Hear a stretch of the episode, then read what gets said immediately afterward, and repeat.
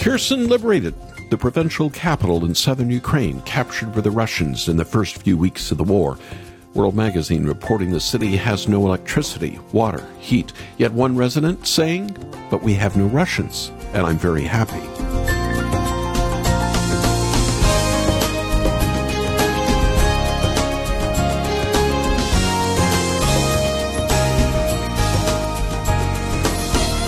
This past Friday, women were standing by the roadsides, holding flowers, offering hugs and kisses to special Ukrainian forces retaking the major city as Russian troops withdrew. It is, of course, a major defeat for Russia, which only recently announced permanent annexation and claimed this is what local citizens preferred. You can tell that wasn't true with Ukrainian flags waving everywhere as they celebrated their rescue. We live in mixed up times. But the Lord is still in the business of rescuing us, and that's his specialty. I think it's time that Christians everywhere remind ourselves that Jesus is our champion. Trust in him by faith alone. He's our hope for today and for all eternity. Welcome to Haven Today. I'm Charles Morris, sharing the great story that's all about Jesus, and we're in a series that we're continuing this week called Our Pilgrim Life. It's hard to believe we're halfway through November, Fall colors are beginning to be a thing of the past, and some places are already getting snow. It reminds me of how different people love seasons, but not others. Are you a summer person? Are you a winter person? Do you prefer the fall or the spring? I know some people who say they could never live in a warm climate, others who start shivering when they think just about the first snowflakes to fall. But no matter what we think about the seasons, when they pass, we know that we've spent more time on this earth, more time as exiles and pilgrims waiting for our true final home. And that's what we've been thinking about on Haven today in our series called Our Pilgrim Life. In a moment, we're going to think more about what it means to be an exile in this world.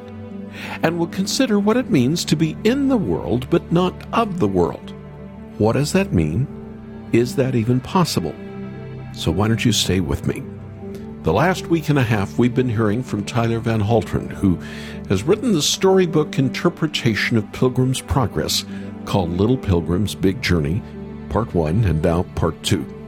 I asked him to explain to us the difference between the first book that Bunyan wrote compared to his lesser known sequel. In Part 1, Christian was sort of a, a solitary pilgrim on his journey. He had friends that came along the way, but he was pushing through much of the time on his own. But in part two, there's more of a group effort. There's a man named Greatheart who comes along, another named Standfast, who are just fantastic examples of the Christian life, of discipleship, of helping someone along to the celestial city.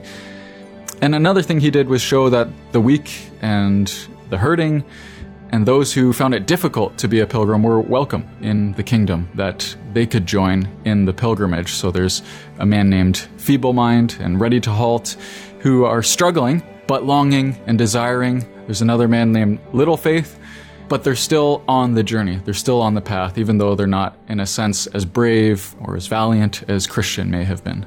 After the program, I want to share the boxed set that Tyler has created featuring the storybooks based on Bunyan's Pilgrim's Progress called Little Pilgrim's Big Journey, Part 1 and the brand new Part 2.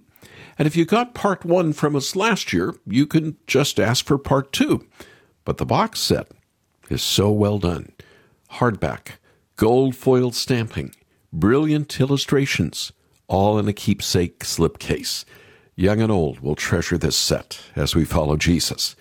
Why don't you call us after the program? Call 800 65 Haven. That's 800 65 Haven. Or go online and watch that video that Tyler and I shot in England as we walked in Bunyan's footsteps. Listen to the full interview on our Great Stories podcast, and then you can make your gift at haventoday.org. Haventoday.org. And if you get the box set for Christmas, shipping is free, and we will include a free code to download the audio versions of the books as well. And now, let's get the program started. Here's Bethany Barnard. My worth is not in what I own, not in the strength of flesh and bone, but in the costly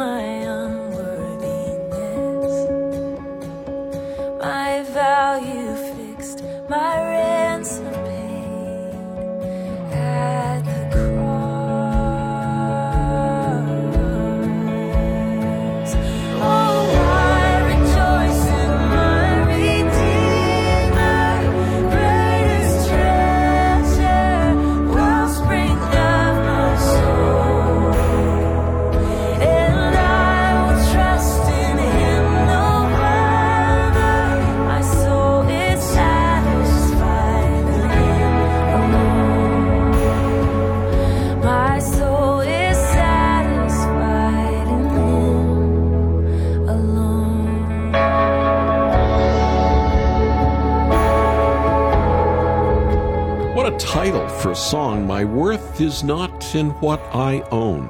How true that title is. Bethany Barnard opening a haven today called Our Little Pilgrim. And I'm Charles Morris. And on this time together, I want to talk to you about something I think is very important. I guess that isn't an unusual thing. After all, here on the program, we love to share the great story that's all about Jesus. But I think what we're considering today is especially important. We're talking about being in the world, but not of the world. And I wonder if there has ever been a time in the history of the church where the temptation to be of the world has been greater. We are more connected to each other than ever before, and the views and values of the unbelieving world come right into our homes more easily on a daily basis. We're living in this world, of course. There are many things we like about this world, and not everything about the world is bad. But we read about being not of the world in the book of First Peter. And the apostle means something very specific. The world is the belief in sin we find on this fallen planet. It is the system that has set itself up against God. And you know, we are immersed in our modern culture in many ways, too many ways, I might say. There are some things we can't escape, so how do we remain unstained? Is this even possible living in our day and age? Well, I think there are three things to think about here. And I got these from my friend Tyler Van Halteren. He preached through 1 Peter a while back, and, and he saw how John Bunyan took some of the ideas in this epistle and included them in Pilgrim's Progress. We hear this in part two of Little Pilgrim's Big Journey. As they prayed, they heard a knock at their door. It was Evangelist.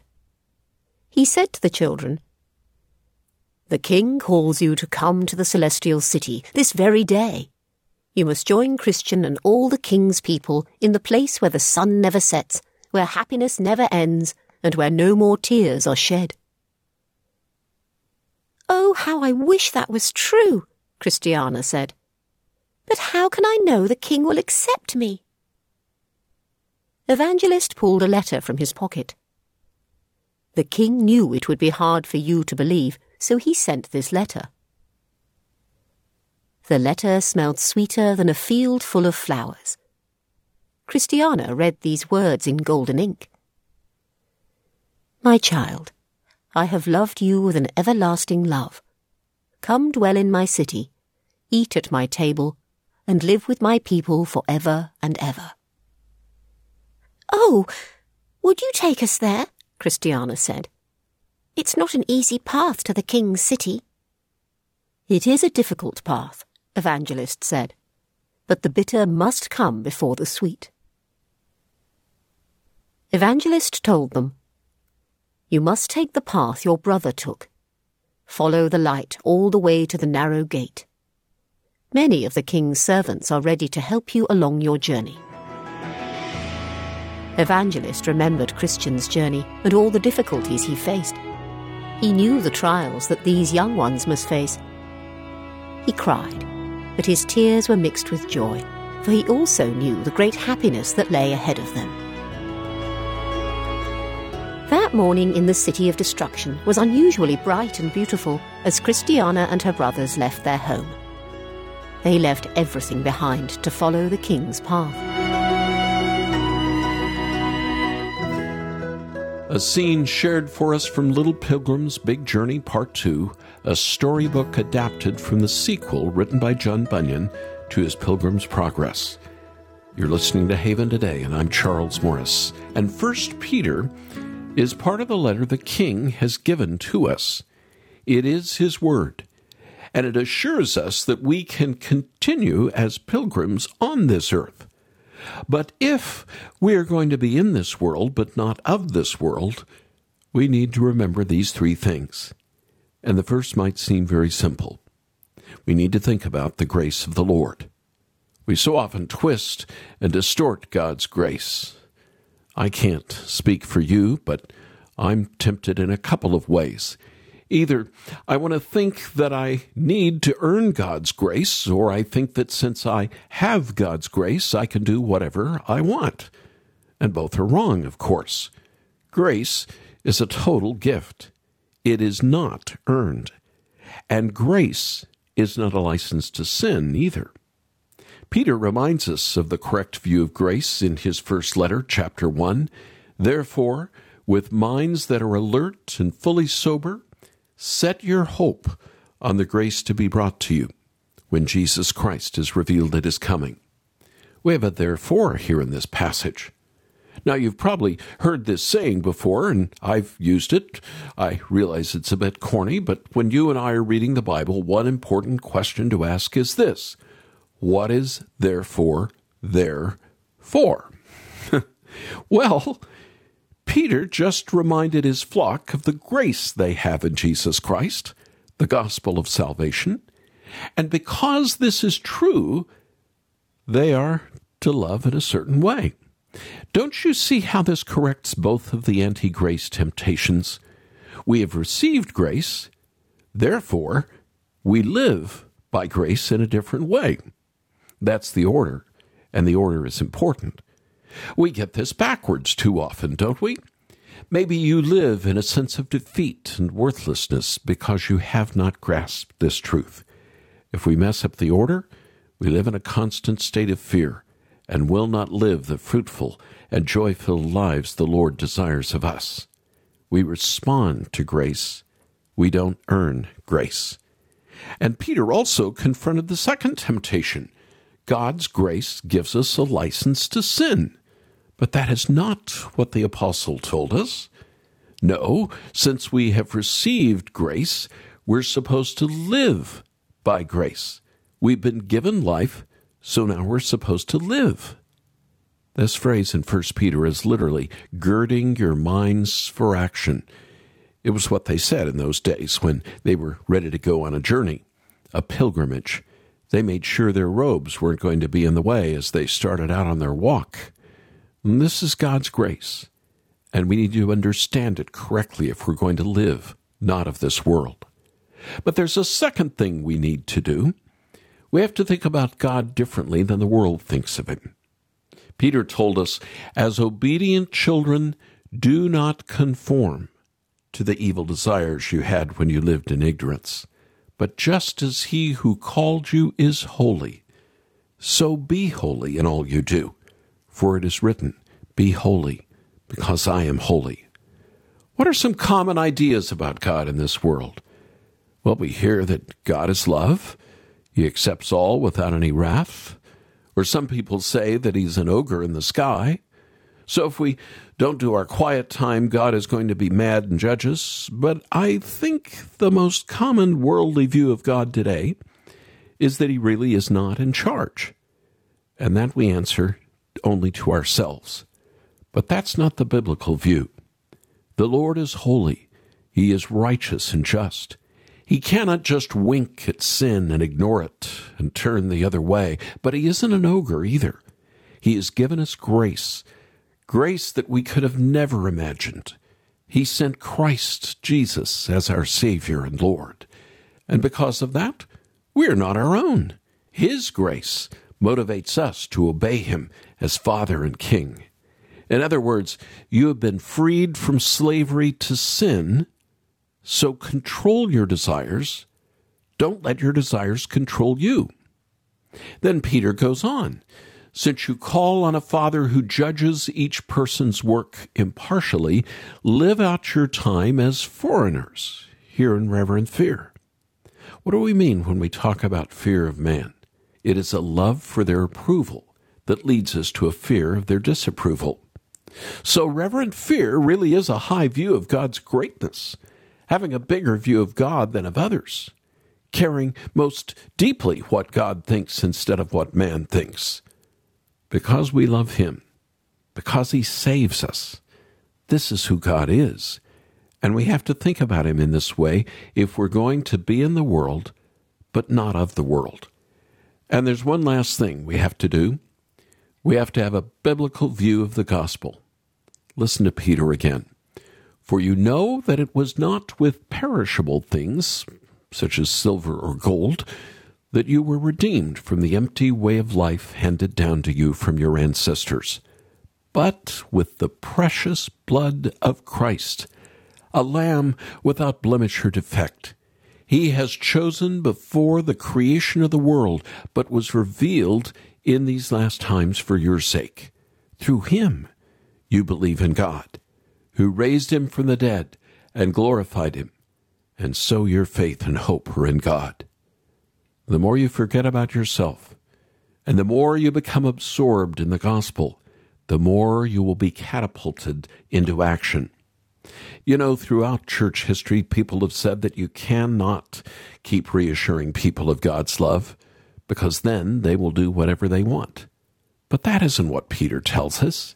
He tells us that only when we understand God's love for us in the gospel of Jesus will we have the right motivation to live as pilgrims on this earth. To do what John says in 1 John 2:15, "Do not love the world or anything in the world. If anyone loves the world, love for the Father is not in them." So how do we combat this destructive love for the world? Well, with a greater love. And how do we find a greater love? A right view of grace, a right view of God, and a right view of the gospel. This is how we live in the world without being of the world. It all comes from God. It all comes from His grace. And it all comes from the gospel. Isn't that better? All mountains made of solid gold, riches that could buy my dreams. You are better than all these things. The prettiest face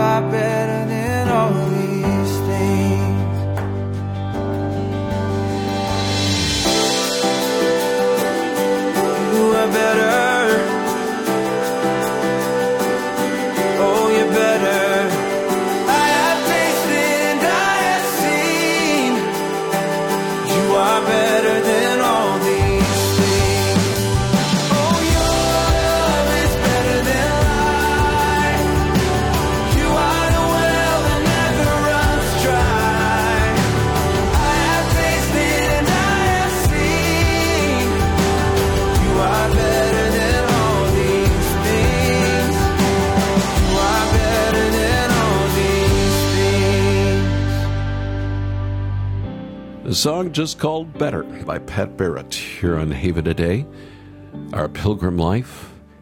I want to quickly mention that we have been so blessed to hear from so many people over the past week who've made a generous gift to our ministry and asked for the combination set of Little Pilgrim's Big Journey, Part 1 and Part 2.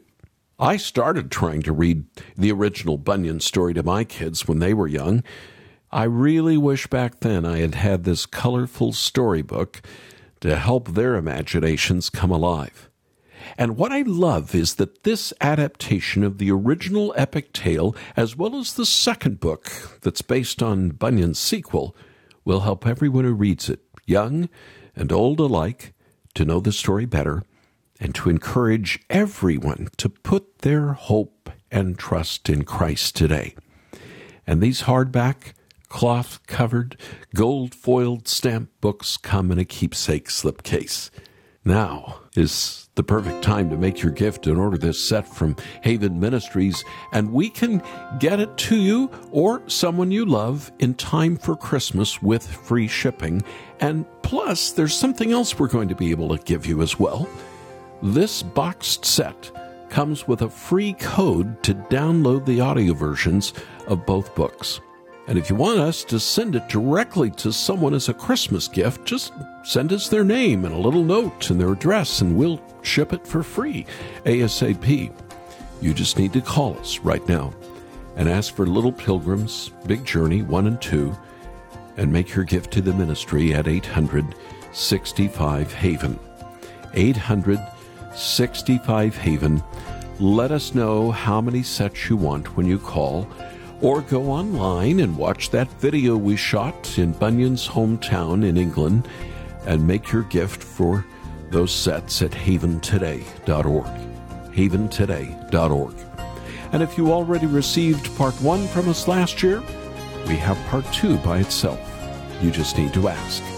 I'm Charles Morris. Thanks for joining me. Won't you come back again tomorrow? When again together, we'll share the great story. It's all about Jesus here on Haven today. Here for your encouragement and your walk with Jesus. I'm Charles Morris with Haven Ministries, inviting you to anchor your day in God's Word. They were doing well until they opened their mouths. Did that ever happen to you? Sometimes it seems like we're unable to say anything except the wrong thing. And often the wrong thing is wrong. And that's how it was with Job's so called friends. They did nothing but accuse him and talk about God as if he were cold and calculating. How did the Lord respond to them? My servant Job will pray for you, and I will accept his prayer and not deal with you according to your folly. We all need a mediator and a sacrifice for our sin, a substitute. And that's exactly what we find in Jesus Christ. He's an even better mediator than Job. He's the only sacrifice we will ever need. Get started with Anchor Devotional today. Visit getanchor.com.